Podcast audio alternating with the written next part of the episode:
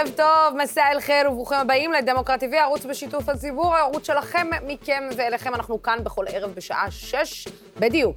הערב אנחנו נראיין את יושב ראש סיעת העבודה, רם שפע, איתו אנחנו נרחיב על הניסיונות להימנע מהפעלת איכוני שב"כ. הנה רם כבר איתנו, אנחנו תכף איתך, רק נסיים את הכותרות. אנחנו נדבר גם על הרפורמה בחקלאות ועל נושא הקנאביס הרפואי. לאחר מכן אנחנו ננהל פה דיון על נושא חשוב ולא קל לדבר עליו, צבא מקצועי לעומת צבא חובה. והמציאות שבה פחות ממחצית מהאזרחים מתגייסים לצה"ל, סקר חדש מגלה שרוב הציבור בעד ביטול שירות החובה. ננהל פה דיון בהשתתפות אה, דוקטור עידית שפרן, שתציג את ממצאי הדוח, ואיתה יהיה דרור לביא, שמנהל עמותה בעד צבא מקצועי, ואלוף גרשון הכהן, שמתנגד חריף של רעיון הצבא המקצועי. לסיום אנחנו נדבר על אופנה וסביבה, תהיה איתנו תופרת האופנה טל מרקוביץ', ביחד עם כתב הבידור ערן סוויסה, שידברו איתנו קצת על איך האופנה מתכתבת עם שמירת האיכות הסביבה. גם אה, יוני ספיר משומרי הבית ידבר איתנו, על ה... ידבר איתנו הערב על התשלומים שהמשרד לאיכות הסביבה הטיל על חברת שברון בעקבות הפ... ההפרות שפוגעות בסביבה. אבל את התוכנית הזאת אנחנו נפתח עם חבר הכנסת רם שפע ועם איכוני השב"כ. רם, ערב טוב. ערב מצוין, שמח כרגיל אה, לפגוש אותך ולהתארח אצלכם. איזה כיף אה, שאתה אה, מגיע, יאמר לזכותך בכל פעם מחדש. חבר הכנסת שפע, אני רוצה להראות לך קטע מתוך התוכנית שלנו בשבוע שעבר. פרופסור איתמר גרוטו מדבר על איכוני השב"כ, ומשם נתחיל. הבנו שכבר בסבב הקודם איכוני השב"כ הם לא הדרך. איך הגענו למצב שאנחנו עוד הפעם דנים על איכוני השב"כ? תראה, אני יכול להגיד יתר על כן. אני חושב שכל הנושא, הרי דובר פה רבות על נושא קטיעת שרשרות הדבקה, אני זוכר שהייתה תקופה, mm-hmm. ודיברו על גרמניה, שיש להם 18,000 חוקרים אפידמיולוגיים, כל מיני ניסיונות, אי אפשר לעצור את המחלה הזאת באמצעות contact uh, tracing. לצערי, גם בעולם וגם בישראל עדיין לא הפנימו את זה, מנסים לחזור על אותה טעות פעם נוספת ופעם נוספת. זאת אומרת, איתור של המגעים, בשוליים הוא עוזר, אז אני לא בטוח שבאמת uh, הכלים האלה בכלל uh, אפקטיביים. יכול להיות שפה יש באמת אולי לכמה ימים לנסות את אלה, ש... זאת אומרת, יש איזו מחשבה שאולי אפשר לתפוס את כל אלה שהווריאנט שכבר נכנסו, אני לדעתי יש כל העשרות כבר שנכנסו ולא, אנחנו עוד לא עלינו עליהם. ואנחנו עדיין לא עלינו. ולכן אני לא, סוג פעם, זה לסגור את הברז במקום אחד ויש איזו דליפה במקום אחר. אז אני באמת לא, לא חושב שזה היה הכרחי בעניין הזה, אה, ואם זה מעורר כל כך הרבה זעם ציבורי, אז חבל באמת, כי מידת האפקטיביות מוטלת בספק. אה, חבר הכנסת שפע, אנחנו צריכים להזכיר שזה אחד האנשים שניהלו את אה, משבר הקורונה הקודם, אה, זאת אומרת, תחילת, בתחילת הדרך. מה אנחנו מפספסים? למה לחזור למשהו שבעצם לא ממש עובד? קודם כל, אני, אני לא בטוח שאתם או הוא מפספסים הרבה. אני לא ממקדמי המהלך הזה, ובאופן כללי חושב, ובכלל בסיעת העבודה היה דיון מאוד מורכב על זה, מכיוון שכולנו מבינים שזה אמצעי קיצוני, שצריך לעשות הכל כדי, אם משתמשים בו אז באמת במינימום של המינימום האפשרי, ולכן צריך להגיד, תכף נדבר על מה, מה אולי יקרה בימים הקרובים, אבל בינתיים צריך להגיד, החוק הזה שונה דרמטית מהקודם, זה פשוט לא אותה חקיקה שמגיעה אל הכנסת, מדובר אך ורק, במידה וזה יקרה, אך ורק על איכונים של מי שהתגלה כנושא של הווריאנט הזה, ולכן זה כמות אזרחים מאוד מאוד מצומצמת, בניגוד לפעם הקודמת, אבל אני מוכרח להגיד שברמה האישית, אה, וזה פה אני מייצג את דעתי, אני חושב שצריך לנסות מאוד להימנע מזה, ואולי אפילו לא להשתמש בזה.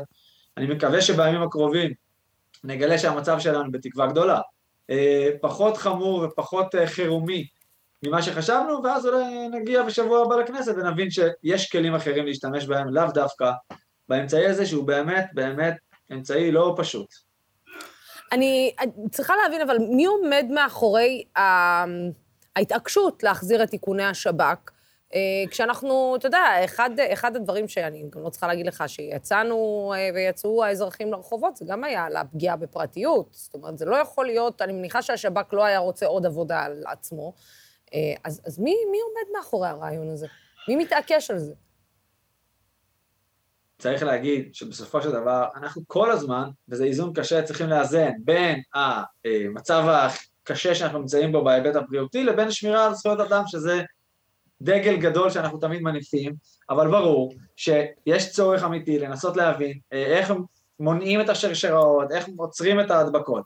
עכשיו, בואו נגיד אמת לא פשוטה, חלק מהאנשים לא תמיד משתפים פעולה עם הבדיקות, עם הניסיונות להבין איפה הם היו, או לא תמיד אומרים את כל האמת, וכן, הכלי הזה מאפשר למדינה אה, להבין טוב יותר עם מי הם באו במגע ואיפה הם היו. אה, ועדיין, אני שומע גם מגורמים אה, בכירים יותר, לא תמיד לכלי הזה יש את האפקטיביות המרבית, הרי הוא לא נועד בכלל בשביל זה, צריך גם להגיד את זה. נכון. ולכן, אני אומר פה שאני חושב שצריך להמשיך לנסות לעשות הכל כדי שלא נשתמש בזה. בעצם הממשלה קיבלה חמישה ימים שמסתיימים ממש ביומיים הקרובים, ויכול להיות שנגלה בשבוע הבא שעדיף לא להשתמש בזה. אגב, אני לא היחיד שחושב על זה, יש עוד כמה חברי כנסת אה, ששואפים להימנע מהכלי הזה. אה. ואני מקווה שנגיע לזה להסכמות בתוך הקואליציה שלנו. חבר הכנסת שבע, אתה מרגיש, אה, כמו הרבה בציבור, שמשהו קצת, אה, איך נגדיר את זה? אני לא אגיד מקרטע, אבל משהו קצת... אה, יש כמה פאשלות בממשלה הנוכחית. זאת אומרת, אם זה הבטחות שהובטחו לציבור שלא יופעלו ודברים שלא הולכים לעשות, ואם זה חוק נורבגי, ואם זה, אתה יודע, שימוש בכספים קואליציוניים, ואם זה אה, אה, אה, מינויים כאלו ואחרים, ואם זה להימנע מלהיות מעורבים במינויים של מקורבים, ופרשת עמיר פרץ וכל הסיפור הזה. לא נראה לך קצת, אה, איך נגדיר את זה, לא, לא תקין בלשון המעטה? אני משתדל מאוד, גם בממשלה הקודמת וגם בזאת, אה, כל הזמן להחזיק את, ה, את האמת שלי ולא לזוז בין הפוזיציות. זה מאתגר, אבל אני משתדל, ולכן גם עכשיו אני אומר בכנות, יש כמה דברים לא מושלמים, שהיה ניתן להימנע מהם או לצמצם אותם משמעותית. לראיה, אני יכול לתת את זה כדוגמה, מרב מיכאלי כיושבת ראש מפלגת העבודה לא הייתה מוכנה לתמוך במהלך של המינוי של עמיר פרץ, למרות שהיא וכולנו חושבים שהוא מאוד ראוי ויש לו את הכישורים, אבל לשתף פעולה עם משהו שאנחנו כל כך התנגדנו אליו בעבר, בכל מה שקשור להתגבר בעצם על ועדה מקצועית שיש לה עמדה מאוד ברורה, זה משהו שאנחנו לא צריכים להפוך לתקדים, ולכן מרב נמנעה כי היא מבינה, כמוני כמו כולנו, שזה מסר חשוב להעביר לציבור, אנחנו לא מוכנים לשתף פעולה עם, אה, עם, עם הניסיון הזה לייצר מינויים שברור שהם פוליטיים בהקשר הזה, אה, אבל זה נכון גם על דברים אחרים, אבל גם צריך להגיד את האמת, לוסי. יש כמה דברים לא מושלמים שהממשלה הזאת עושה, אבל היא משנה הרבה מאוד דברים בהלך הרוח בחברה הישראלית, היא ודאי מראה לציבור שערבים ויהודים יכולים להסתדר, שהחברה הערבית בישראל שווה, שרע"מ, עם כל מה שאומרים עליהם בליכוד וכל הצביעות הזאת, הם שותפים שלנו ואנחנו יום יום מגיעים איתם להסכמות. אנחנו מגיעים להסכמות גם עם מפלגות הימין בקואליציה. הדבר הזה הוא בעיניי מסר עמוק שהציבור בישראל מרגיש מאיתנו, שאנחנו יודעים לשתף פעולה, וזה מתבטא בכל המינויים של השירות הציבורי שנתניהו עשה הכל כדי להימנע מהם. מנכ"ל משרד משפטים, ומפכ"ל, ופרקליט מדינה. אלו דברים שהם בכלל מובנים מאליהם אצלנו, ולכן, המעט דברים הלא מושלמים עכשיו אה, תופסים כותרות, אבל אני חושב שהיום-יום שלנו נצליח להתגבר גם על זה. אתה יודע, זה לא רק מעט של דברים אה, לא מושלמים, זה דברים שאתה לפעמים שואל את עצמך, שדווקא מפלגת העבודה, ונגיד מרצ, שאתם נמצאים בערך באותו צד של המפה הפוליטית, אה, זה די מפליא שאתם, אתה יודע, שאתם מבליגים על, על ההתנהלות הזאת. אה, למשל, סתם דוגמה, כל מה שקורה עם, אה, עם העניין הזה של הפנסיות, אה, שפתאום אקירוב מחליט להשתלט, רוצה שהוא, הוא רוצה להשתלט על כלל, כשאנחנו יודעים שנתניהו בעצמו העביר את, מנע חוק ריכוזיות והעביר, והתנגד למהלכים כאלה. אז כשנתניהו עושה דבר כזה, אנחנו מדברים על, אתה יודע, דיברנו על שחיתות ועל הימנעות משחיתות והימנעות מריכוזיות, הימנעות והימנעות מכוח בידי גורמים מסוימים. בסוף מתברר שוואלה, מי שנותן אה, כסף, ואתה יודע, ערבויות וזה, מקבל אחר כך צ'קים מאוד שמנים במקומות אחרים. קודם כל, רק אני אתייחס למה שאמרת בתחילת הדברים שלך, מרצ היא מפלגה אחות נפלאה, אבל אנחנו ממש לא אותה מפלגה, רחוק מזה. לא, אני לא אומרת, אני אומרת שאתם באותה, באותו, לא. באותו מקום על המפה הפוליטית. אנחנו על הקשת הפוליטית. להיות, שואפים להיות מפלגת שלטון, וחלק מזה אה, זה גם כל הזמן, ואנחנו עושים את זה גם עם מרצ, ולפעמים גם מפלגות אחרות, אנחנו עוצרים, מונעים ומקדמים הרבה מאוד דברים בממשלה הזאת. רק עכשיו אני יכול לתת דוגמה על חוק הסמכויות, שאנחנו לא היינו מוכנים שהוא יתארך עוד פעם לשנה כפי שחלק מהגורמים רצו, ולכן זה יגיע לוועדה בראשות גלעד קריב וועדת חוקה, ואני בטוח שהוא יעשה עבודה מצוינת כדי שהחוק הזה ייראה אחרת לגמרי מאיך שהוא נראה עכשיו. גם באיכוני השב"כ אה, יש אה, כיסי התנגדות משמעותיים אצלנו ואצל מרצ, כלומר בהרבה מאוד דברים שקורים בממשלה הזאת, אנחנו ממשיכים להחזיק את הקול המאוד מאוד מאוד משמעותי הזה, שהבוחרים והבוחרות שלחו אותנו כדי להחזיק אותו. זה לא אומר שאנחנו מצליחים לעצור הכל, כשיש שותפות אז צריך לכבד גם את הצד השני, ואנחנו גם את הדבר הזה עושים, וחלק מהדברים שקורים, גם בתקציב, הם לא מושלמים. חלק מהרפורמות שהיו בתקציב, אני חושב שהן רפורמות הנה, לא טובות. הנה, או... בדיוק רציתי לשאול אותך על עניין הרפורמה בחקלאות. אז אני יכול לתת כמובן דוגמה על הרפורמה בחקלאות, שאני אה, אה, הייתי ועדיין אחד מהמתנגדים לאופן שבו היא מתנהלת. אגב, לא לרפורמה בחקלאות. אני אומר פה, אמרתי הרבה פעמים, וגם שותפיי בקואליציה, אנחנו מאוד רוצים רפורמה בחקלאות. יש המון דברים קריטיים שצריכים להתחדש, צריכים להתקדם. אבל כששר האוצר ושר החקלאות בסבב הקודם חשבו שבהינף יד של שבוע תכנון, בלי באמת להתעמק, אפשר להעיף פה, סליחה, את כל עשרות השנים של חקלאות וחקלאים ישראלים, שזה, אה, אה, הם, הם מתפרנסים מזה והם גם מחזיקים את הביטחון הלאומי שלנו. ועוד דבר חשוב שלא מתייחסים אליו הרבה, גם המשבר האקלים שאנחנו נמצאים בו, והוא דרמטי והוא מטריד אותי יום-יום והוא באמת מייצר מצב חירום, חלק מהדאגה שלי לחקלאות קשור גם להבנה שהדברים האלה הולכים ביחד. וכשאתה כל הזמן אך ורק מנתח את המצב הכלכלי של אזרחי ישראל בפריזמה של פורום קהלת, שחושב שצריך להפריט את הכל, שלמדינה אין אחריות על שום דבר, אז אחרי זה ככה גם המדינה תיראה. ולכן, הנה גם בדבר הזה, אנחנו מוכנים שתהיה רפורמה, אבל יש לנו עקרונות מאוד ברורים, שלא נזוז מהם, וכדי להגיע להסכמות צריך לשבת לשולחן המשא ומתן מה שבינתיים. לא ממש מה, קורה. מה מפריע לך בעניין הרפורמה, דרך אגב? כי אתה יודע, בסוף אנחנו, אה, עזוב שהיום גילינו שלגור בתל אביב זה, זה אחד המקומות, זה, אנחנו וניו יורק, כמובן, באותה, באותו סטטוס, כן? אה, מבחינת הכל, מה אני אגיד לך? אבל עדיין מאוד מאוד יקר לחיות בתל אביב, מאוד יקר לחיות כנראה במדינת ישראל.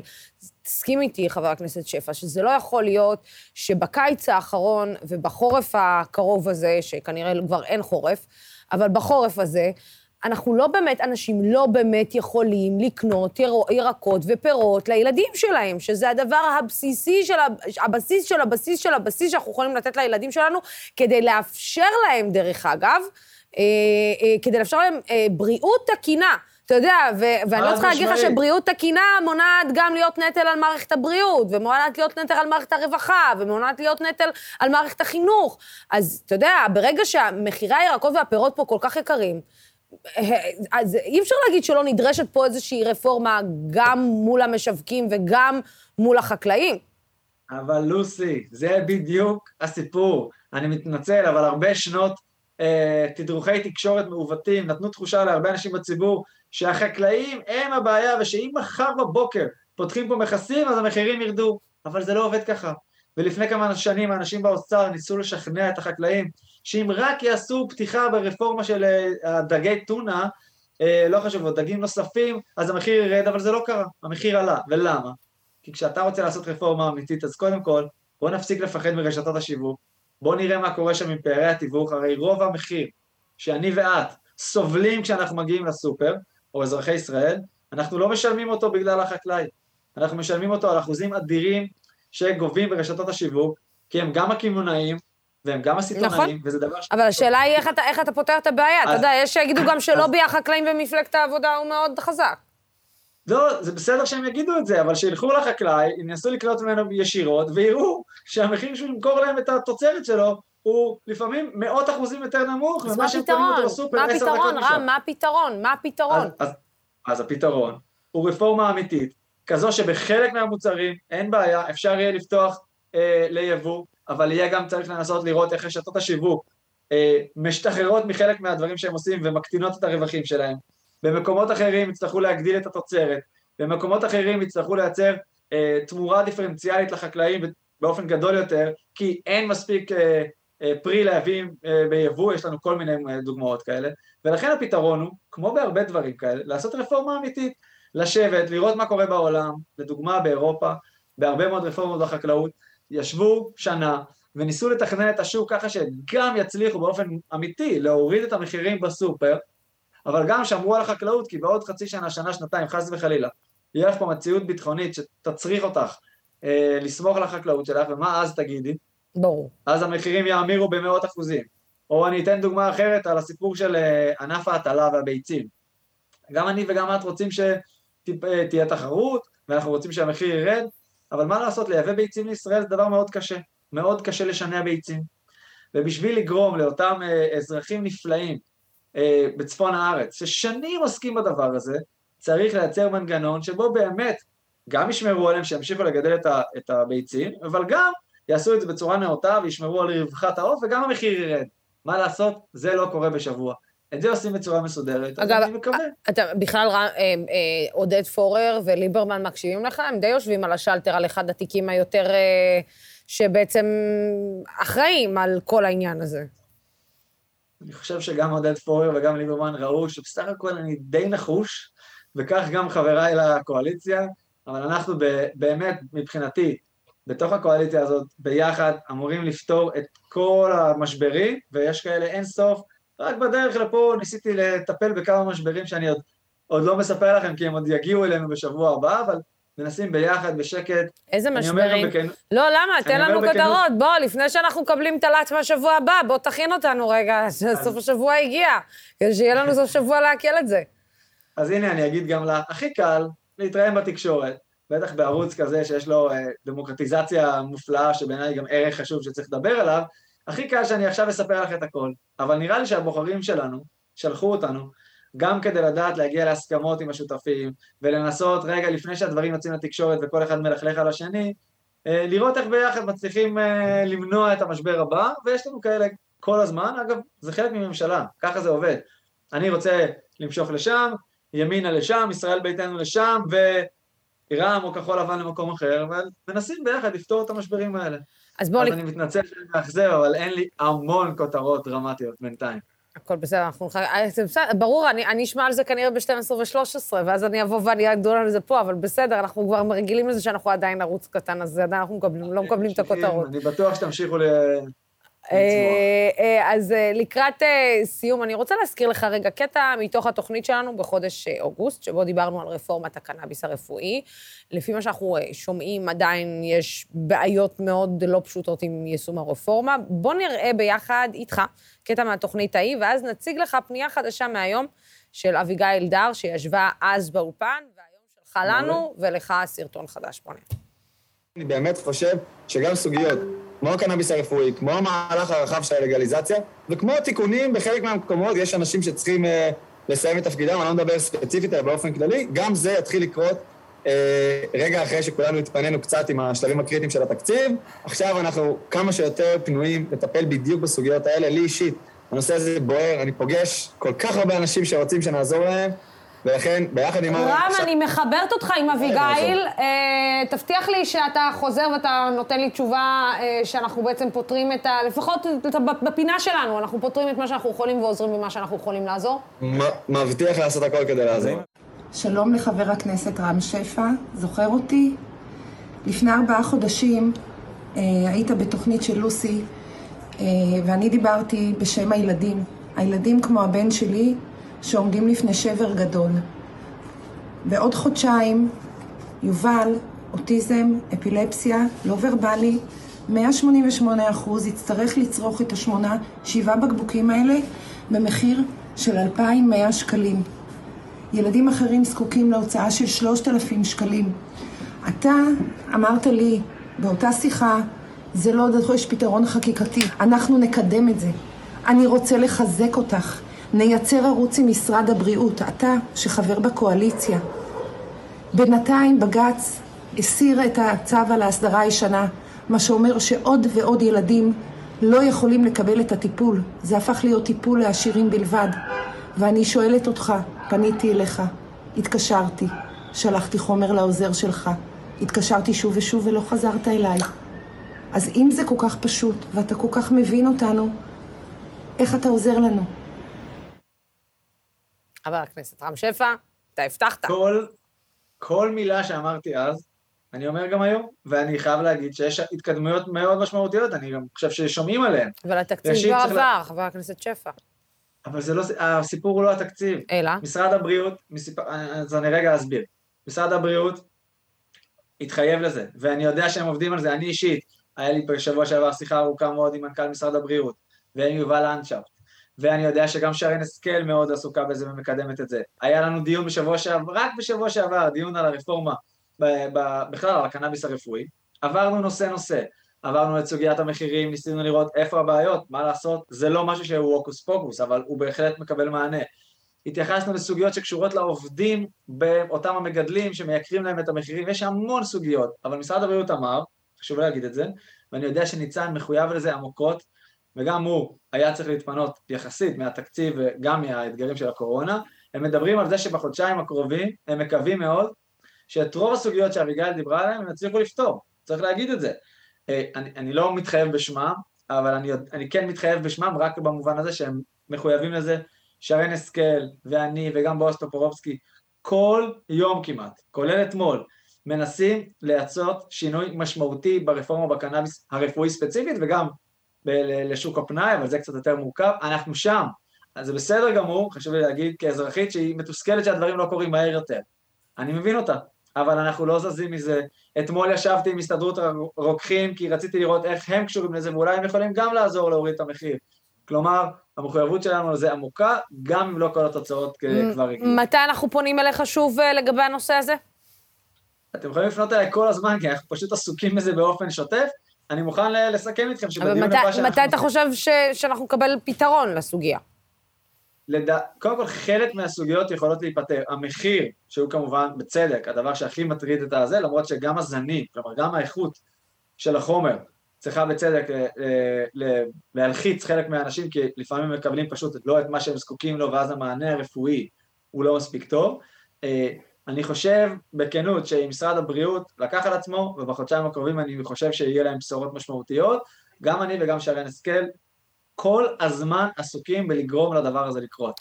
זה לא קל, אבל אנחנו שם במחויבות גדולה. ראשון בפברואר אנחנו מדברים איתך ואנחנו רואים משהו, שינוי משמעותי, לפני שנגמר אה, התרופה, נגמרות התרופות לילד שלה. אני ממש מאמין שלשם זה הולך. להתחייב בשמם זה יהיה פשוט לא רציני מצידי. ברור, אבל, אבל, אבל, רק לוודא שאתם על זה. שם, שם, על זה, אני אזמין אתכם לדיון הבא. שוב, באמת, כל יום אנחנו מנסים לראות מי הגורם הנוסף שצריך לדבר איתו, כדי שהמצב הזה של 100 אלף אזרחים בישראל, שלא מקבלים את השירות הכי טוב שהם יכולים, ישתפר.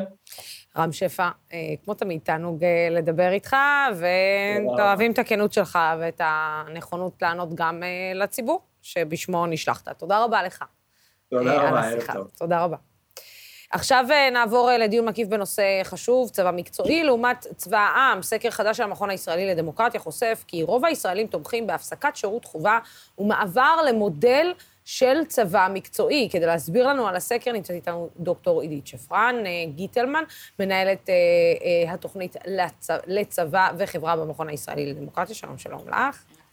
אה, ואיתה נמצא דרור לביא, מייסד ארגון חזית לוחמים למען צבא התנדבותי מקצועי. שלום, שלום.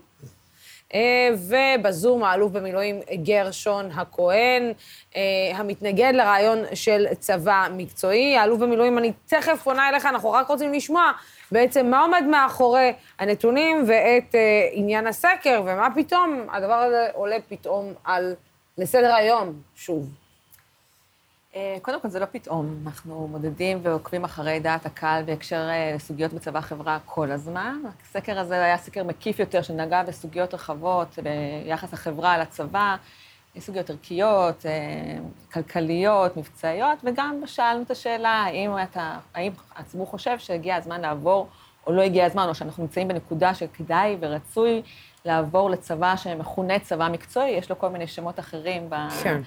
אה, בז'רגון, אבל, אה, ולראשונה, צריך להגיד, זה לא רוב הציבור, זה 47 אחוז מהנסקרים, שזה מדגם מייצג של האוכלוסייה, אבל לראשונה, מאז שאנחנו מודדים את זה, יש אחוז יותר גבוה שתומך במעבר אה, לצבא מקצועי, מאשר כאלה שמתנגדים למעבר לצבא מקצועי, וגם mm-hmm. כדאי אולי לדייק שבתוך, בפילוח של האנשים שבעד לעבור לצבא מקצועי, אחוז גבוה בעיקר מבני 18 עד 24, שהם בעצם אלה שאמורים למלא את ה... את השורות. למה את חושבת שמאיפה מגיע השינוי והעלייה אה, בנתונים? אז תראה, את הדיון הזה אפשר לנהל גם מהפריזמה של המקצועית, ולדבר רגע באיזה מובן מדובר על מעבר ומה מה, מה הסטטוס של הצבא היום, וגם אפשר לייחס אותו לאיזשהו אקלים כללי של תפיסה קצת יותר ביקורתית כלפי הצבא. פה גם צריך לומר שהציבור מבחין בין האמון והביקורתיות שלו כלפי הצבא בתור גוף שיעמוד בפעולות המבצעיות שלו, לבין איך שהוא בוחן אותו כשזה מגיע לסוגיות פנים יותר, יותר אולי רכות, אפשר לקרוא לזה, למרות שאני לא חושבת כן. שהן רכות או, או פחות חשובות.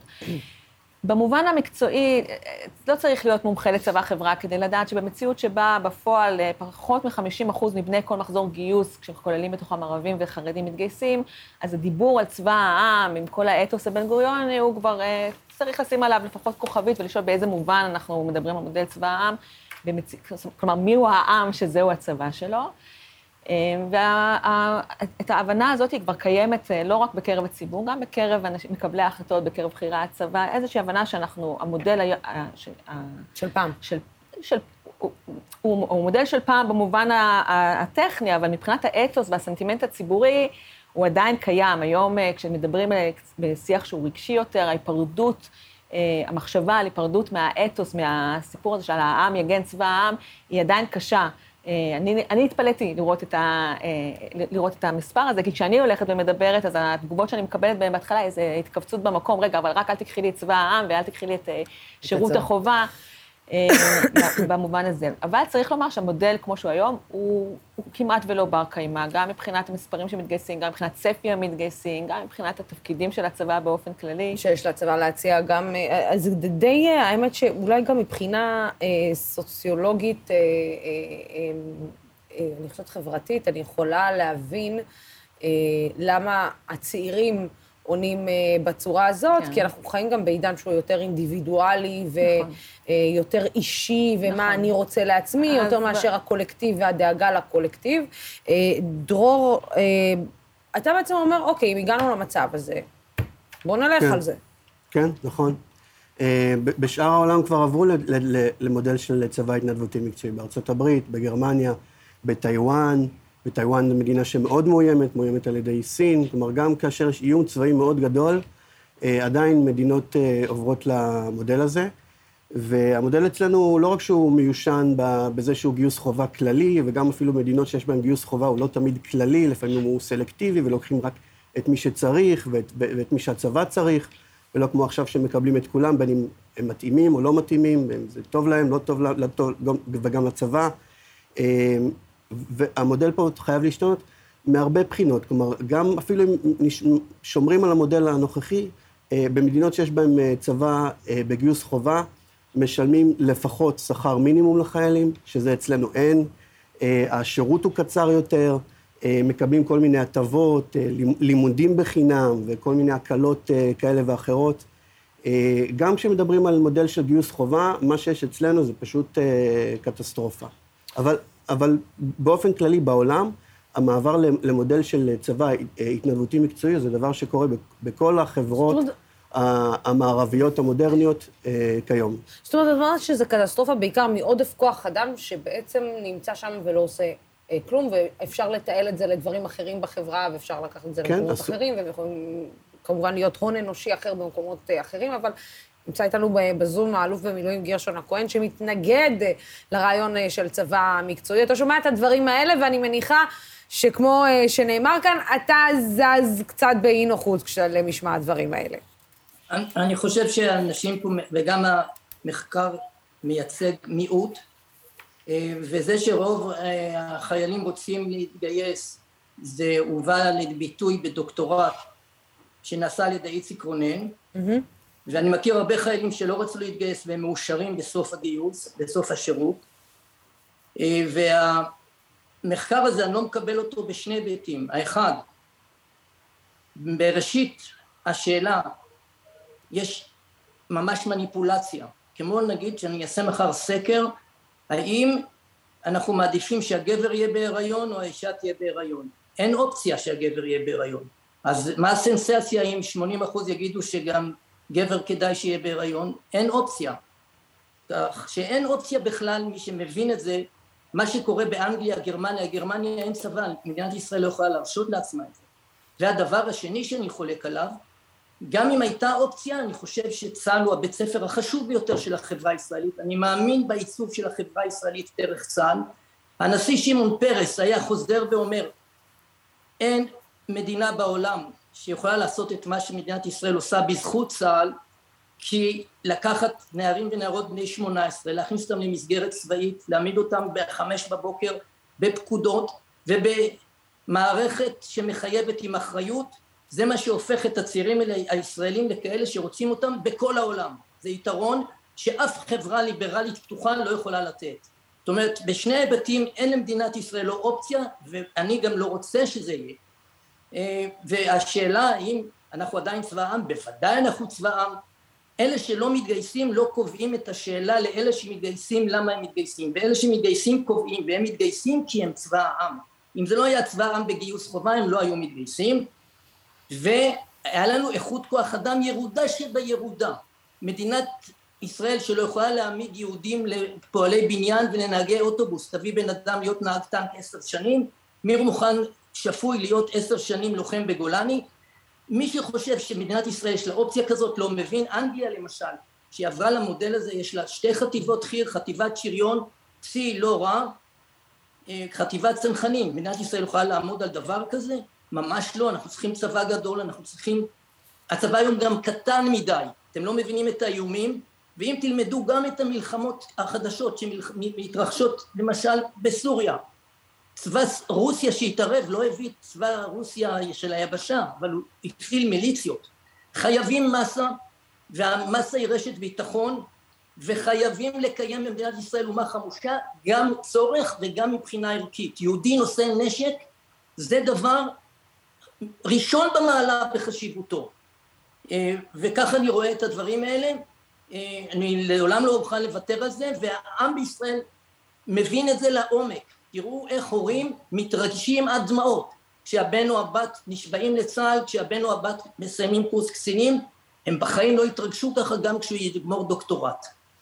אה, דרור, אתה רוצה אה, לענות? אה, אנחנו רק נציין שכמובן אתה גם שירתת בצבא, כן. והיית לוחם, ואתה כן. רוצה לענות על הדברים שאתה...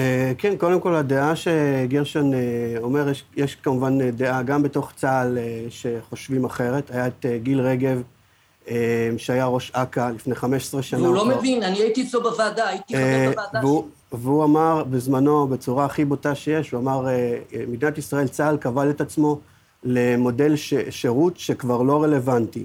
עכשיו, את זה הוא אמר לפני 15 שנה. אז צריך לזכור שיש גם אנשי צבא שהדעה שלהם היא שונה. כמובן, אנשי צבא גם, לא רק בארץ, גם אנשי צבא אה, בעולם. אה, יש, אה, בצבא ארצות הברית, הם אומרים במפורש, הם אומרים, אה, אנחנו ראינו מה זה טיפשות וראינו מה זה חוכמה. וחוכמה זה יותר טוב. וכשהם אומרים טיפשות וחוכמה, הם מתכוונים טיפשות כשהיה להם גיוס חובה, שבו כל אחד מקבלים לצבא, וחוכמה כאשר הם יכולים לבחור את האנשים, מגיעים לשם האנשים לא שרוצים להגיע לצבא. וזה מבחינתם, והם אומרים את זה בצורה הכי פשוטה, זה שינה... לא רגע, שנייה, אה, אה, האלוף אה, גרשון הכהן, אני מבטיחה שאני אתן לך להגיב, ואנחנו פשוט רגע רוצים שגם הקהל שלנו והצופים שלנו ישמעו אחד את השני ואת הטיעונים עד הסוף, אז אני מבטיחה לך גם שאני אשאל אותך על הוועדה שאתה נכחת בה, ויהיה לך גם זמן להגיב, רק שכאן דרור יסיים את דבריו, ואני אתן לך את זכות התגובה, וכמובן, כמובן, כמובן, גם לך, עירית, נתן להגיב. אבל דור... אז מה שאמרת, לגבי א', גם לא מדובר על אה, חיתוך מהיר כזה, שאחד בסכין של מיד לבטל את גיוס החובה. אה, מדובר על אה, יצירת תהליך. צה"ל צריך לא להיות כמו בת יענה ולהבין שגם חברה משתנה, והוא צריך לפתח יכולות, יכולות לגייס מהאזרחות. המצב, למשל בגרמניה, שבה עברו למודל של צבא התנדבותי מקצועי, הוא לא היה מבחירה. הם פשוט לא הצליחו לשמור על המודל הזה. וצריך להבין שכמו שמתכוננים למלחמה, שאולי מלחמה זה לא דבר טוב, צריך להתכונן לתהליכים שמתרחשים בחברה, ולהכין את עצמנו להם. גם אם אפילו לא מרוצים מהם, עדיין צריך להתכונן אליהם. אה, אני כמובן חושב שזה דבר כן חיובי, כן?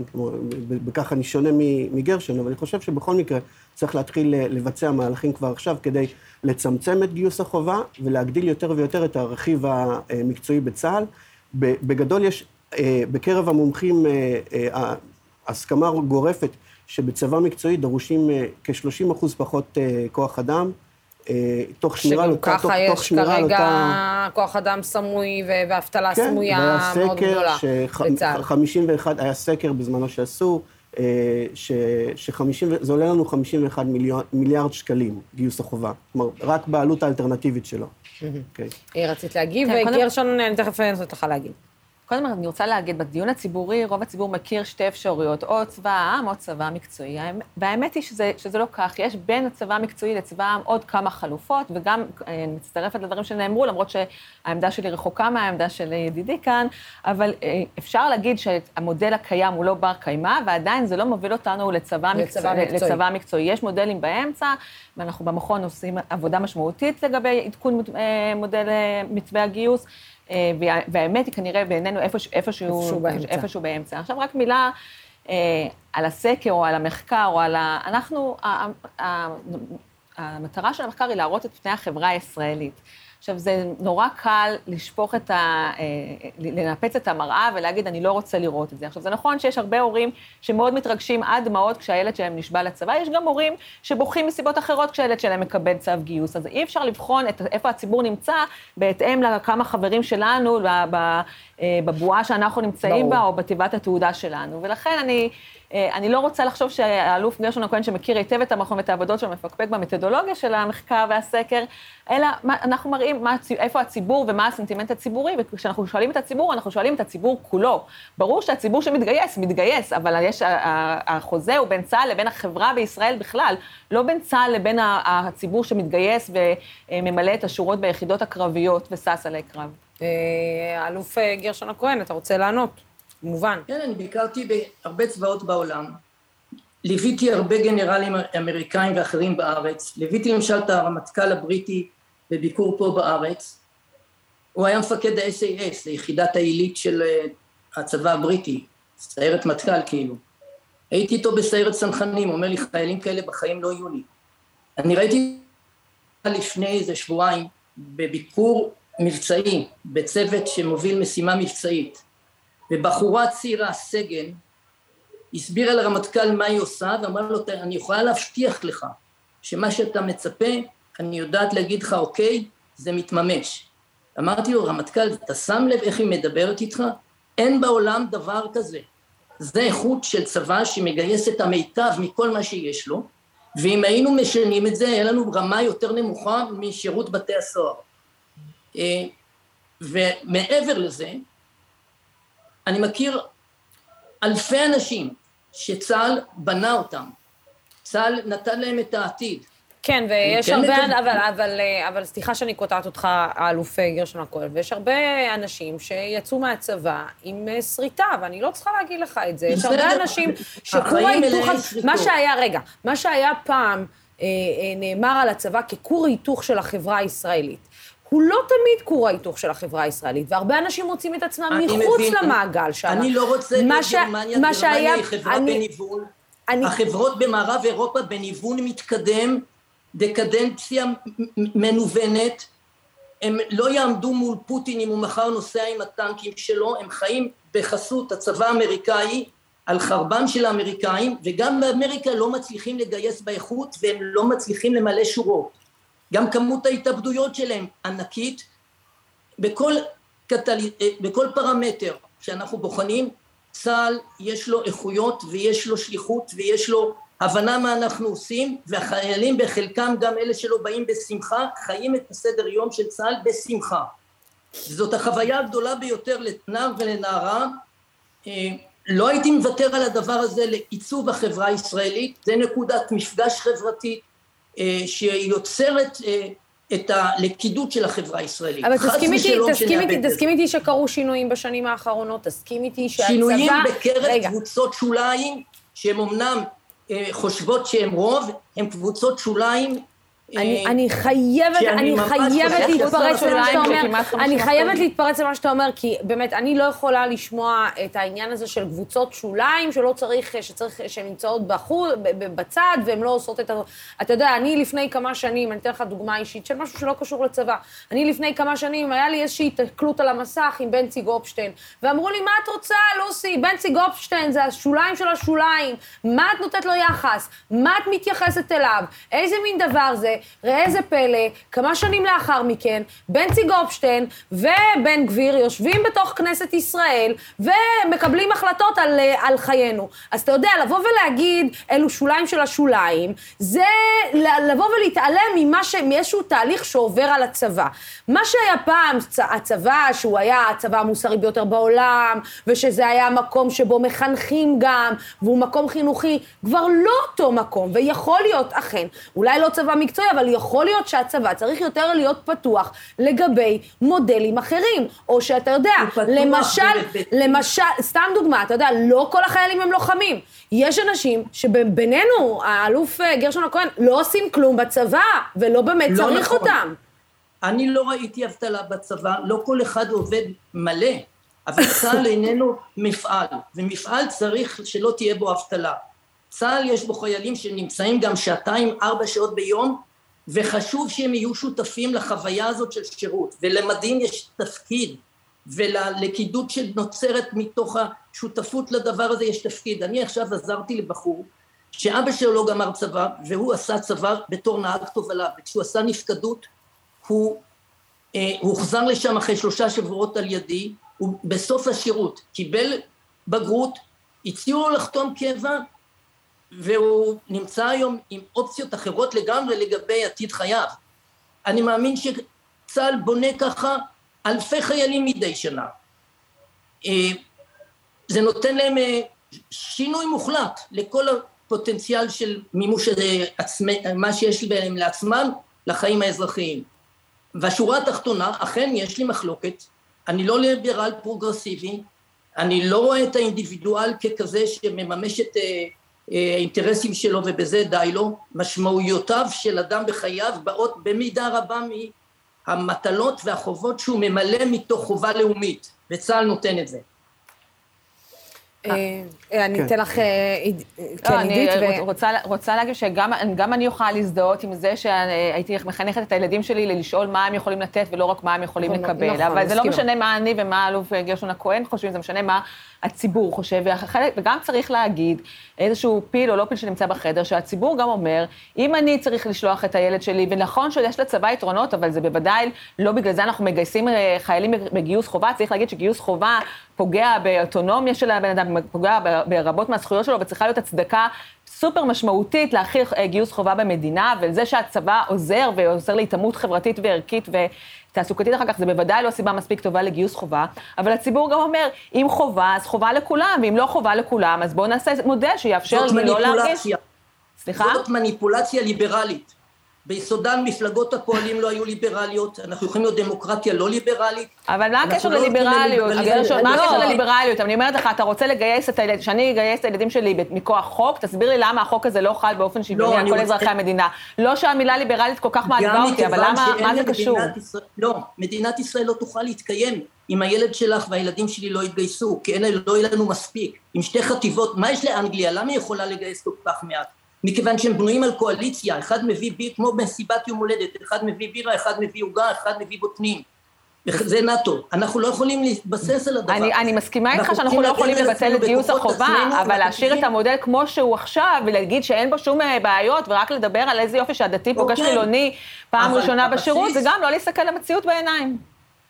אבל נקודת המוצא היא שגיוס החובה הוא ערך עליון מצווה נעלה. הוא לא ערך, הוא, הוא לא ערך, הוא כורח. נשק זאת מצווה. הוא לא ערך, הוא כורח והוא הכרח, וכל עוד לא, אנחנו... לא, הוא ערך. אז פה אנחנו חלוק... כמו שצריך אדם לדעת לקרוא, הוא צריך לדעת להחזיק נשק. אז... זאת תפיסתי ההומניסטית. אז עמדתי שונה. אני מדבר מתוך תפיסת אדם. אדם שאיננו יודע להילחם הוא חצי אדם. אה, אתה יודע, זה קצת, אה, קצת בעייתי האמירה הזאת, כי יש אנשים, okay. אה, אוקיי. כי יש אנשים, כי יש אנשים שלא יודעים להילחם, ויש אנשים שלא יכולים להילחם, או שרצו להילחם, ולא, והצבא פוטר אותם מלהתגייס. ואז כשאתה אומר, ואז אתה פשוט מכליל, מכניס בהכללה כזאת הרבה מאוד לא אנשים. אני לא מדבר על אנשים עם מגבלות, אני מדבר בתפיסה השלמה של מהו אדם, במושגי הליברל ארט של הרנסאנס, אז הוא גם יודע מה זה מלחמה? רק, וגם רק, יודע. רק, רק להחזיק נשק זו מלחמה? אני, אתה יודע, זה קצת... אה, אני בן אדם שיודע להילחם, ולא הייתי בצבא, אז זה אומר שאני בן אדם, פחות בן אדם, פחות... לא, uh... אבל אנחנו מדברים על, על מסלול חינוכי עיקרי של חברה. ועל יכולת של חברה להגן על עצמה, כי האיומים ימשיכו להיות תמידיים בחיי אדם, אני לא מדבר על ימות משיח. וכשיש איומים, אומה צריכה לדעת להגן על עצמה, זה נקודת המוצא לסיפור הציוני. אה, כמה דברים. קודם כל, לא, אני אישית לא פוסל שיהיה בסופו של דבר, אה, אה, ש, שבאמת כל אזרחי ישראל ידעו להשתמש בנשק, יכול להיות חצי שנה של איזשהו שירות שבו הם לומדים להשתמש בנשק, מצוותים אותם לאיזושהי פעילות, שבמקרה שיש צורך אז, אז הם יודעים מה לעשות ולאן ללכת. אז אפשר לשמור גם על היכולת הזאת אה, לא בשלוש אה, אה, שנים. נזכור, חובה להגיד, שכיום 60, אל מול התיאור הכל כך פסטורלי שהיה כאן לגבי הצבא, נזכור שבצבא יש אחוז כליאה שהוא פי 67, אוקיי? בואו נגיד, נחזור על זה עוד פעם, פי 67 מאשר בחברה האזרחית, כלומר זה אומר שבצבא משתמשים בהרבה מאוד ענישה כדי ליצור מוטיבציה, ונזכור גם שבשנים שבהם אין מלחמות, הגורם מספר מוות אחד בצבא הוא התאבדות. אז אה, לכן אפשר כמובן להבין ממה שאמרתי, זה לא כל כך חלק כמו ש... השיעור התאבדות בצבא הוא יותר נמוך מהשיעור התאבדות בכלל האוכלוסייה, גם את זה צריך להגיד. כן. חד אה, משמעית.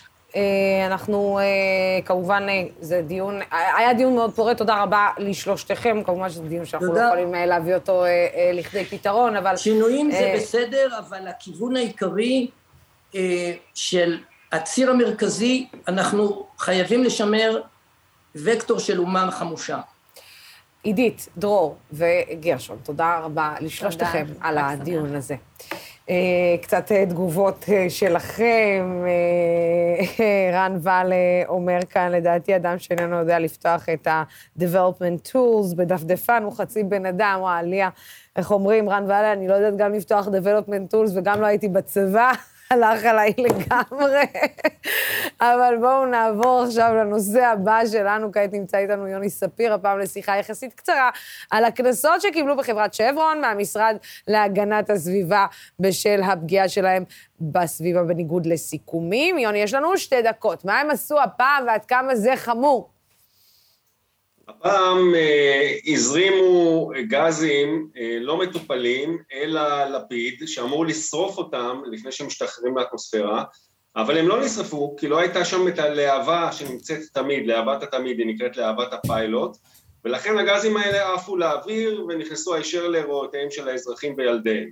זה, על זה הם קיבלו קנס קטן של פחות מחצי מיליון ש"ח. אני מזכיר שבשנה שעברה הם קיבלו שני קנסות, עיצומים כספיים בהיקפים של כשבעה מיליון שקלים, אבל אני אה, רוצה להסביר שהקנסות האלה זה טיפה בים, מדובר פה על אה, עשירית פרומיל, על אחוז של אחוז ביחס להכנסות, ההכנסות של לוויתן לשנה היו כשני מיליארד דולר.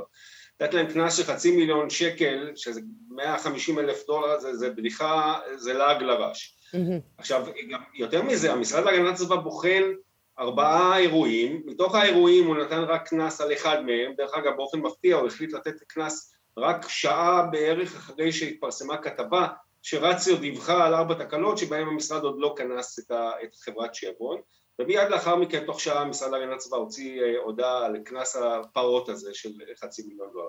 הקנסות האלה צריכים להתאים להיקף הפעילות של החברות המזהמות, שברון היא חברה עבריינית סדרתית גם בארץ, גם בעולם, היא אחת מהמזהמות הגדולות ביותר בעולם, צריך להשית עליהם יד ברזל, צריך עקיפה נחושה צריך להתאים את גובה הקנסות להיקף המחזורים של חברות הענק הללו, ומעל הכל צריך שלא המפוקח יפקח על עצמו, כלומר שברון היא זו שמשדרת את הנתונים, צריך פה נציגים של המשרד להגנת הסביבה או ידו ארוכה באמצעות קבלנים שהוא משלם עליהם, הוא מנהל, מנהל, מנהל אותם והוא מפקח עליהם ושהנתונים יזרמו ישירות למשרד להגנת הסביבה ולא באמצעות אה, אה, שברון או נובל אנרג'י שהם המזהמים עצמם והם מזרימים את הנתונים, שזה אבסורד בלתי נתפס בכלל.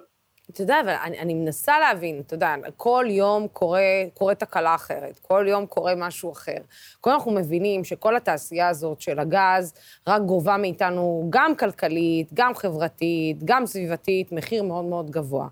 ואתה יודע, בינתיים אנשים מתעשרים, ואנחנו, אה, הציבור משלם על זה בבריאות, אבל בסוף אתה יודע, מערכת הבריאות שלנו תשלם את המחיר הזה, והמדינה תשלם מחיר יותר גבוה, כי היא תצטרך אה, להקצות יותר משאבים למשרד הבריאות, יותר משאבים לבריאות הציבור, בעקבות מה שהיא עושה לנו. אז איך, איך לא מבינים את זה? איך, איך מישהו לא שם לזה רגע סטופ? נכון, בעולם, וגם בארץ במידה אה, אה, מוגבלת התחלתית, יש אפשרות להשית את העלויות האמיתיות על כל אה, פעולה מהסוג הזה. זאת אומרת, יש מה שנקרא עלויות חיצוניות. מה עלויות הבריאות, מה עלויות התחלואה, ומה העלויות של השלכות של גזי החממה שנפלטים לאוויר. וכשמדברים על ההכנסות מהגז, לא מדברים על מה ההוצאות שלנו, על העלויות החיצוניות האלה שהזכרת עכשיו. עכשיו אני רוצה לדבר על זה ששברון מאז תחילת הפעילות שלה היו לה בערך 60 תקלות, אנחנו ספרנו כ-60 תקלות, כולל היום דרך אגב, גם היום נדלק הלפיד, הלפיד על פי היתר הפליטה לא אמור אה, להיות אה, דלוק בשגרה, דלוק. אבל אה, שברון כנראה בגלל חג החנוכה החליטה להדליק את הלפיד היום ופה היא מספרת לנו שהדלקת הלפיד נועדה לשמור על הציבור ועל הסביבה, זה כמובן אחיזת עיניים. אסדה לא אמורה להיות עם 60 תקלות בשעה, בפחות משנתיים, בדקנו אסדות אחרות בעולם, גם אסדת תמר, יש לנו את כל הנתונים של אסדת תמר, לא הייתה עם כל כך הרבה תקלות, שברון צריכה לטפל בתקלות שלה בראש ובראשונה, ולא להשתמש במוצא של הדלקת הלפיד בשביל לשמור על האדם ועל הסביבה. עכשיו, יותר מזה, מה ששברון לא מספרת, כשהלפיד שורף את הגזים הרעילים האלה, חלק מהם חומקים, אין לו יעילות מוחלטת, חלק מהם מגיעים לריאות שלנו. יותר מזה, התוצרים של השרפה הם גזי חממה, ואנחנו בתקופה שאנחנו מבינים מה המשמעויות של אה, משבר האקלים. בשורה התחתונה, ככה עובדים החברות האלה, אנחנו התרענו מראש, הודענו מראש שיהיו בעיות, החברות אמר, אמרו, אנחנו נשים לפיד, נפעיל אותו רק בחירום, מסתבר שהחירום הפך להיות שגרה, וכאן הבעיה. צריכה להיות עקיפה נמרצת, הבעיה שבשלב הזה, שבו היא פועלת כבר, מייצרת הכנסות של שני מיליארד אה, דולר בשנה, כפי שאמרת, והכנסות מועטות אומנם למדינה, ויש הסכמים עם ירדן ועם מצרים, אין פה פוליטיקאי מספיק אמיץ בשביל להוריד את הגרזן ולעצור אותה עכשיו לשלושה חודשי רישאפל, אה, אה, זאת אומרת אה, התייעלות ורענון נהלים וכדומה. המשרד, משרד האנרגיה הביא בשנה שעברה חברה בריטית כדי לבדוק מה מתרחש באסדת לוויתן, היו כל כך הרבה תקלות ואנחנו צעקנו, הביא חברה בריטית, החברה הזו גילתה לנו שהיה אירוע במאי שנה שעברה שהיה בו חשש לאובדן חיים רבים. עכשיו כן. אנחנו עקבנו אחרי יישום 14 המלצות של החברה הזו, ו-RPS שמה, 13 מתוכן מומשו, 13 ששברון הייתה אמורה ליישם, יש עוד המלצה אחת שלא יושמה. על מי ההמלצה הזו אה, הייתה מוטלת? על? משרד האנרגיה. משרד האנרגיה החליט לקחת את אה, זמנו בידו ולא ליישם את ההמלצות של RPS, שהוא עצמו מינה. חוצפה שאין שנייה לה בעיניי. אתה יודע, עם איך שכל הסיפור של שברון עבר, אה, אתה ישבת כאן אה, באולפן וסיפרת איך כאילו כל העסקה הזאת עם שברון עברה, ואיך זה עבר מתחת לרדאר של הציבור. לא פלא שאנחנו נמצאים במקום הזה שבו אנחנו נמצאים היום, אבל uh, תודה רבה לך, יוני ספיר, כמו תמיד. פשוט השיחה איתך פשוט מעוררת, ממש לא מדאיגה, בכלל, בכלל לא מדאיגה. יוני ספיר, תודה רבה לך. כן, לפני הדיון האחרון אנחנו נעדכן אתכם שבסקר שערכנו בפייסבוק בזמן הדיון על צבא מקצועי, 52 אחוזים אה, מכם בעד צבא מקצועי ו-48 אחוזים מכם בעד גיוס אה, חובה. אה, זה היו, היו תוצאות הסקר שרץ, כן, בואו שימו את, ה, את הסקר על הפנים שלי, ברור. הכל בסדר, הכל בסדר. עכשיו לסיום, אני רוצה לדבר איתכם על אופנה וחברה. דוברת התלבושות טל מרקוביץ', שאני לא יודעת אם אתם בכלל יודעים מה היא עושה גם בין היתר לזה שהיא אחת הנשים הכי מוכשרות שקיימות בתעשייה, אבל היא גם נמצאת בסמר במסכה והיא תופרת את כל. היא בעצם עשתה את החסידה שאני הייתי בתוכה, גאון, אה, העלתה פוסט, ובו היא מסבירה על השמלה שתפרה לנטע ברזילי. איתה הופיעה במשחק כדורסל בלוס אנג'לס, כאשר השמלה עשויה מנעליים ישנות. למה זה אפשרי? כי כמות הנעליים שנזרקות בכל שנה היא ענקית ומטורפת, וזו הזמן לדבר קצת על תעשיית האופנה ועל הכמות האדירה של אה, תלבושות אה, אה, שנזרקות לפח. איתנו טל מרקוביץ' באולפן, ואיתה ערן סוויסה, כפרה עליו, כפרה עליך, אחי המהמם, אה, כתב הבידור של ישראל היום, שלום, שלום לך. אז אה, קודם כל, אני, אנחנו נתחיל עם טל, ואתה בעצם תגיד, אה, אה, סוויסה, אתה תעדכן אותנו לגבי גם התגובות וגם איך תעשיית האופנה בעצם רגע מכניסה את עצמה לתוך כל הסיפור הזה של קיימות. טל, מאיפה מגיע בכלל הרעיון הזה? אז ככה, פנה אליי גולן פרידמן, שהוא מעצב, וביקש שאני אעזור לו לממש איזה פנטזיה שיש לו. הוא רצה לתפור אה, תלבושת לנטע מחומרים ממוחזרים. אז הוא פנה לחברות כדי לקבל איזושהי חסות ולבקש מהם חומרים שהם לא משתמשים בהם יותר, וריבוק לקחו, הרימו את הכפפה. אה, אז הוא הגיע אליי עם 40 אה, נעליים של ריבוק ועוד כל מיני פריטי לבוש שהם לא צריכים אותם יותר, והתחלנו להרכיב את המכוך. הייתה לו סקיצה ראשונית, אבל אצלי בבית גזרנו, אה, שמנו את זה על בובת דיגום שהיא בממדים של נטע, והתחלנו לתפור אותם. איך, איך, את יודעת, איך מפרקים, סליחה שאני זה, את יודעת, אני, איך מפרקים נעל? איך מפרקים את כל... סכין יפנית בין הגפה והסוליה, ובכוח רב, ומפרקים אותה. את יודעת, זה הרי משהו שאנחנו לא רואים אותו בדרך כלל. זאת אומרת, אנחנו mm. רואים את הבגד גמור. אנחנו לא יודעים מאיפה הוא מגיע, איך הוא מגיע. שנים היו מדברים על תעשיית ניצול ילדים אה, בכל מיני מדינות שהיו מביאים לנו את הבגדים שאנחנו לובשים. היום בכלל מדברים על העניין הזה שאנחנו זורקים כמויות של בגדים, ואנחנו לא ממחזרים, וזה בכלל, את יודעת, זה חוזר אלינו בבומרנג בהתחממות של כדור הארץ. נכון. ו... אז. זו, אז זו בדיוק הייתה המטרה. זאת אומרת, גולן רצה... להעלות את המודעות לנושא. אני קיבלתי תגובות בפייסבוק של אנשים שאמרו, מה, לא היה עדיף לתרום את 40 הנעליים האלה, אבל הבאז שהדבר הזה עשה, והמודעות שזה העלה, ועשרות אלפי אנשים שזה גרם להם לחשוב, רגע, אחרי ה-Black Friday, חבר'ה, אתם שמת, עשיתם פה שופינג בטירוף, תקנו מה שאתם צריכים, וכשאתם לא צריכים, תחשבו מה עוד אפשר לעשות עם זה. לא לזרוק דברים לפח. אני לא מצפה שכל אחד ייקח את הנעליים הישנות שלו ויתחיל לתפור מהם מכוחים, אבל... ברור. להיכנס לפינטרסט, לעשות DIY, לראות מה אפשר לעשות מטישרטים, איך אפשר למחזר דברים, ואיך אפשר לתרום אותם, ואיך פשוט, ואיך לקנות יד שנייה, לא לקנות uh, ישר מחנויות. כמה שפחות להזיק לעולם. בואו נשמע רגע את אה, ערן סוויסה, כמה, כמה, כמה בגדים אתה זורק. אה, כן, בוא, דבר אליי. דבר אליי כמה כן. בגדים אתה זורק, כמה נעליים אתה זורק. אתה יודע כמה אני זורקת, אתה יודע כמה נעליים אני זורקת. אני יודע כמה את קונה. גם... אני יודע כמה את קונה. וזו בעיה, לוסי. נכון. שגם את וגם אני חוטאים בה. כן, כן, כולנו חוטאים בה, לא רק שאני, אני מודה ומתוודה, אני שופוליקית. כאילו, אני כן. לא, אני, אני מודה ומתוודה, אבל אני משתדלת לתרום את הבגדים אה, שאני נותנת אה, ושאני מעבירה הלאה, אני כמובן לא זורקת לפח. כן, אבל האמת היא שבאמת, אין, אין באמת סיבה לקנות, נגיד, אני עכשיו, יש לי, יש לי חדר ארונות בבית, ויש בו, אה, לדעתי, לפחות איזה אה, 70 זוגות נעליים. Mm-hmm. אין סיבה שיהיו לי 70 זוגות נעליים. נכון. אתם מבינות את זה, אתם מסכימות איתי. ברור. אני עכשיו כאן יושב איתכן, יש לי כאן, אני מסתכל על המשקפיים, יש לי פה, אני סופר לפחות אה, שבעה זוגות משקפי שמש. בתכלס אני משתמש באחד או שניים, נגיד שלושה, התפרעתי ארבעה, וגם זה המון.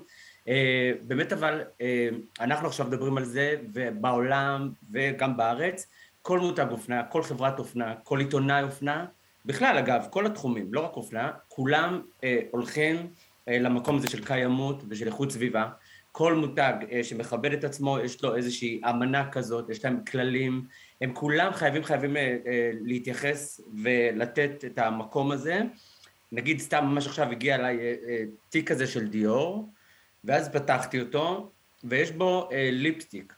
וניסיתי להבין, הצורה שלו הייתה מוזרה קצת, ואז לא, לא הבנתי מה זה בדיוק.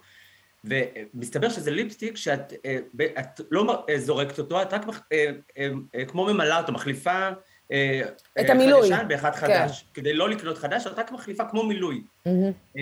וזה הולך ככה בפסמים, וזה עכשיו יש ב-H&M, יש, יש להם פרסומת בטלוויזיה. נכון. פרסומת ממש ממש יפה, שהם מחזירים שם את הבגדים, ואת רואה איך היא שמה את הבגדים במחזור כזה, ומישהו אחר לובש אותם, ואז הסבתא שלי לבשה אותם, ואז החבר שלי והדודה שלו, וזה ממש ממש אה, יפה, ובעיקר, בעיקר חשוב, כלומר, זה לנו ולילדים שלנו, וקדימה, ואין ברירה אחרת. אבל האמת, בואו נשאל את שניכם, בואו נודה על האמת, כאילו בעידן שיש כל כך הרבה משפיעני רשת, שכל שני וחמישי, מה את לובשת, מה לבשת, אה, מעלה את ה outfit של היום, מה... איך, אה, איך בכלל אותם אנשים מבינים, וגם אני ביניהם, את יודעת, גם אני מכניסה את עצמי לתוך הדבר הזה, איך אני בעצם מבינה ש, שכל הדבר הזה בעצם יחזור אליי בבומרנג. תראי, היום, היום כשאנחנו חיים בעולם המערבי, נורא נורא קשה להימנע מפגיעה באיכות הסביבה. אני מלמדת בשנקר. כל שנה שאני מתחילה את שנת הלימודים, אני אומרת, איך אני נותנת את ידי לתעשיית האופנה שהיא מספר שתיים מזהמת בעולם. ואני רוצה להגיד לך שאנחנו מלמדים שם, יש שם קורסים מיוחדים לקיימות, ואני כל הזמן בתקווה שהדור הבא יעשה את זה אחרת. אני מאמינה שכולנו נמצאים על איזשהו רצף. אומרת, אי אפשר כבר לא להיות מודע לזה. אז כל אחד עושה את ההשתדלות שלו. בן אדם אחד יפסיק להשתמש בניילונים, בן אדם אחר יעשה מינימליזם בארון בגדים שלו, בן אדם שלישי, לא יודעת מה, ילך לכיוונים של טבעונות. כל אחד עושה קצת את הדרך.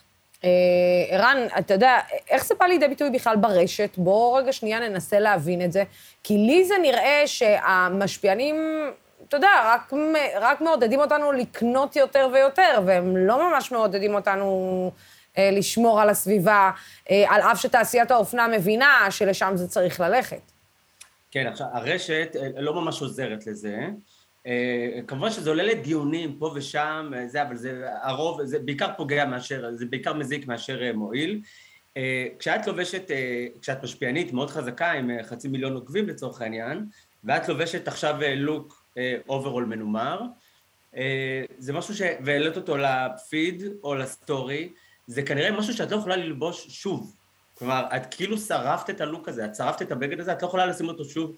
זה, זה מעוות, כן, מעוות ודפוק, כי בגד לא נועד אה, כדי ללבוש אותו פעם אחת, שום אה, בגד, אבל אה, אין הרבה פעמים רואות את זה ככה, אבל מילא אין שהן רואות את זה ככה, אחר כך כל החצי מיליון עוקבים שלהם ראו את האוברול הזה, ואז עוד 50 אלף בנות הלכו לקנות אותו, ו, וכן הלאה, זה כלומר, זה לא נגמר וזה הולך וגדל ומתעצם, אבל כמו שטל אמרה, אחד יעשה את זה ואחד יעשה את זה ואחד יעשה את זה, המודעות, המודעות, המודעות, זה משהו שלא היה פעם, לא ידענו את זה בכלל, אני לא ידעתי את זה. את, אני מניח, גם, אף אחד לא ידע את זה, לא היינו מדברים על זה נכון. בכלל, זה לא, זה לא משהו ש... זה לא... אני באמת, אני, אני, סליחה שאני אומר את זה, אני מתנצל, באמת אני מתנצל, אני, אני אוהב לקנות דברים, אני עכשיו חזרתי מדובאי, אני, אני, אני אומר את זה אתה לא צריך להתנצל, אתה לא צריך... אני מתבאס על זה, כי אני לא צריך את זה. אני באמת לא צריך את זה, אני יודע שזה לא טוב, אני יודע שזה... יש לי משיכה... סתם, אוקיי? באמת, אני נשבע לכם, לא הכנתי את זה במיוחד לזה. עכשיו, שני זוגות משקפי שמש, מעכשיו אפילו לא פתחתי אותם, כלומר, הזמנתי, הבאתי, הגיעו, אפילו לא פתחתי אותם כדי לראות אם זה מה שהזמנתי, כלומר, יש שם איזושהי התמכרות כזאת. כן, אני יודעת שזה הפטיש שלך, כמו שאתה יודע שהפטיש שלי זה בגדים ונעליים, אני יודעת שזה הפטיש שלך משקפיים. וואו, אני, אני, מתבייש להראות מה שזה, אבל הנה, גם חלק מה... אנחנו עכשיו מדברים על זה, מקשיבים לנו, אה, אני באופן אישי הולך אה, לעשות איזה משהו בהקשר הזה באינסטגרם שלי, וזהו, ואני מקווה באמת שככל שתעלה המודעות, ככה גם אנשים יותר יעשו. למי, ש... למי שדרך אגב לא עוקב אחרי ערן אה, סוויסה ואחרי ה... קודם כל תתחילו לעקוב אחרי ערן סוויסה, אה, ולמי שלא עוקב ויודע, ערן סוויסה מצליח לעורר אה, הרבה מאוד שיח בדף האינסטגרם שלו, ומנצל את הכוח ה... של הרשת החברתית שלו גם כדי לעורר מודעות. הסערה האחרונה שעוררת זה על סערת הפוטושופ, ואיך אנחנו מראים מציאות שהיא קצת מעובדת ממציאות אחרת. טל, סיכום שלך, איך אנחנו באמת יכולים להגיע למקום, אה, האם בכלל תעשיית האופנה, את יודעת, ההוט קוטור, הרי אנחנו רואים את בתי האופנה הגדולים, עדיין ממשיכים, גובים אה, אלפי דולרים על פריטים קטנים, האם יבוא יום שבו תעשיית האופנה וההוט קוטור הגדולות והמותגים הגדולים יבואו ויגידו, אתם יודעים מה? בואו רגע גם אנחנו איכשהו נשתלב לתוך הסיפור הזה, ורגע שנייה נוריד ונהפוך אה, ונבין שאנחנו לא רק צריכים יחסי ציבור, אלא אלא אנחנו גם צריכים שיהיה אכפת לנו מהמקום שאנחנו חיים בו. אז תראי, אולי יש תקווה בטכנולוגיה. יש דיבור מאוד חזק לאחרונה על בגדים וירטואליים. בגדים שלעולם לא יצטרכו לייצר מחומרי גלם ולעולם לא יצטרכו לתפור אותם. פשוט כל אחד שרוצה להעלות דברים באינסטגרם, וכמו שהוא אמר, לשרוף את הלוק הזה, יעשה את זה בצורה וירטואלית, יצטלם, ואפשר לעשות דלית על, ה... על התמונה הזאת. אולי לנו לא תקווה. אבל את יודעת, את מרגישה בתור... אני, אני אגיד את זה בתור מקצוע שלך, בתור תופרת, בתור מעצבת אה, אה, תלבושות, את מרגישה שהיה שינוי בשנים האחרונות? זאת אומרת, אה, אה, את יודעת, פעם נגיד mm. רצינו ללכת, לא היינו הולכים, רצינו משהו מיוחד, היינו הולכים לתופרת. היינו הולכים... זה כבר נורא מזמן. זה נורא מזמן. לפחות אני זוכרת את זה, את יודעת, אה, המקצוע הזה, זה כבר לא תופרת, זה מעצבת כמובן בגדים, אבל המקצוע הזה של ללכת ובאמת לתופר ולהשקיע ולתת את הכסף כדי שיהיה משהו ייחודי, כבר לא... לא, אבל תשמעי... המושג הזה ייחודי גם הלך לאיבוד בתוך, השיח הזה. אבל דווקא, דווקא בתוך הקורונה, הרבה מאוד אנשים אה, חזרו לזה. אני ממש מקבלת המון פניות של אנשים שרוצים ללמוד תפירה, ובתי ספר של תפירה ואופנה נפתחים. אז אה, אולי תהיה חזרה. אולי תהיה... אולי אנשים ירצו דברים ייחודיים שלא לא נמכרים ברשתות. והסטודנטים שלך הם יותר סביבתיים או ש... כן, כן? כן, כן. הם יותר מודעים סביבתיים. כן. יש לי יותר טבעונים בכיתה כל, כל אוקיי. שנה. יש אה, אנשים שנרשמים, יש קורסי קיימות בשנקר, שזה הנושא של הקורס, רק קיימות, ומבקשים מכל התעשייה לתרום דברים, כי שום דבר שנעשה בקורס הזה אסור לקנות אותו. כל חומרי הגלם צריכים להיות אה, מחזוריים. מדהים. אז אה, כן, בטח. קורס אוקיי, חסכוני. אה, אה, לגמרי קורס חסכוני. אתה רוצה לשאול אותם משהו לגבי הזמר במסכה? אה, די, לא, לא, לגלות לא, לכם? לא, לא, לא, אל תשאל אותי, לא, אל תשאל אותי. אגב, התלבושות אה, של הזמר במסכה עשויות מחומרים ממוחזרים, או ש... Fortunately no. Unfortunately no. אז הנה, הנה, רעיון, אה, רעיון בעצם... לעונה אה, שלוש. לעונה- לעונה השלישית. אה, סוויסה, לא לשרוף, לא לשרוף אותה. אה, עונה אחת של זמר במסכה, גמרתם אה, יער שלם. לא שמעתי? עונה אחת של זמר במסכה, גמרתם יער שלם. וואי, לא, לא עד כדי כך. לא עד כדי כך. אה, אהוב שלי, אנחנו נתראה באינסטגרם, אנחנו נתראה בכל, לא ראיתי אותך כבר מלא זמן, רק שתדע שאדם עומד להתגייס, אבל בסדר, על מצפונך. תודה רבה, ערן סוויסה ישראל היום. תודה רבה לטל לוביץ'. תודה רבה. גאון. תודה. אה, תלבושות ומעצבת אופנה ותופרת, ותודה רבה לכם. מיד אחרינו, כיכר סחריר עם יוסי לוי, והפעם עם אמיר אורן ולילך סיגן. תודה רבה לצופים ולשותפים של דמוקרטי TV. התוכנית הזאת אפשרית רק בזכותכם. בימים כמו אלו הולכת ומתחדדת החשיבות של ערוץ תקשורת שלא מפחד להביע עמדה נחרצת בעד הדמוקרטיה ובעד שלטון החוק, בעד המאבק בשחיתות ובעד מגוון של דעות ובעד הסביבה. מהדורה מרכזית של דמוקרט TV בימים ראשון עד חמישי בשעה שש. אנחנו נתראה פה גם מחר, ועכשיו, ערב טוב ליוסי לוי, כיכר סחריר. ערב טוב, לוסי, ערב טוב לצופים ולשותפים של דמוקרט TV. הערב אנחנו בכיכר סחריר עם אמיר אורן ולילך סיגן, נדבר על עדות ניר חפץ, ערוץ 14, איכוני השב"כ, איראן, וגם התפקיד החדש של עמיר פרץ. בואו נצא לדרך.